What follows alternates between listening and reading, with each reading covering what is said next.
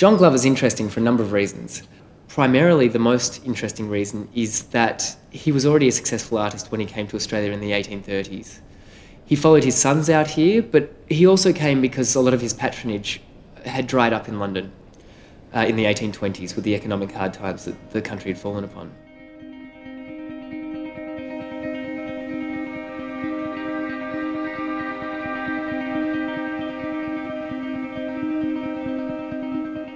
John Glover arrived in Van Diemen's Land in quite a dark moment in its history, which saw the removal of Tasmanian Aboriginal people to Flinders Island.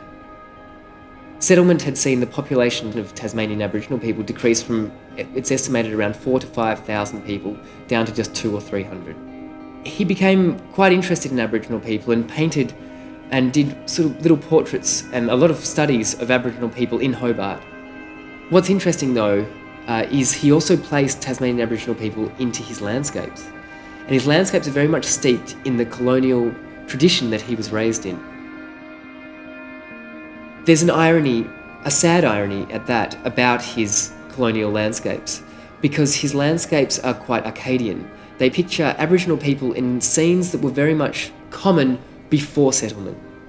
But Glover is very much part of that settlement. He came out and established himself in a farm and worked very hard to clear the land.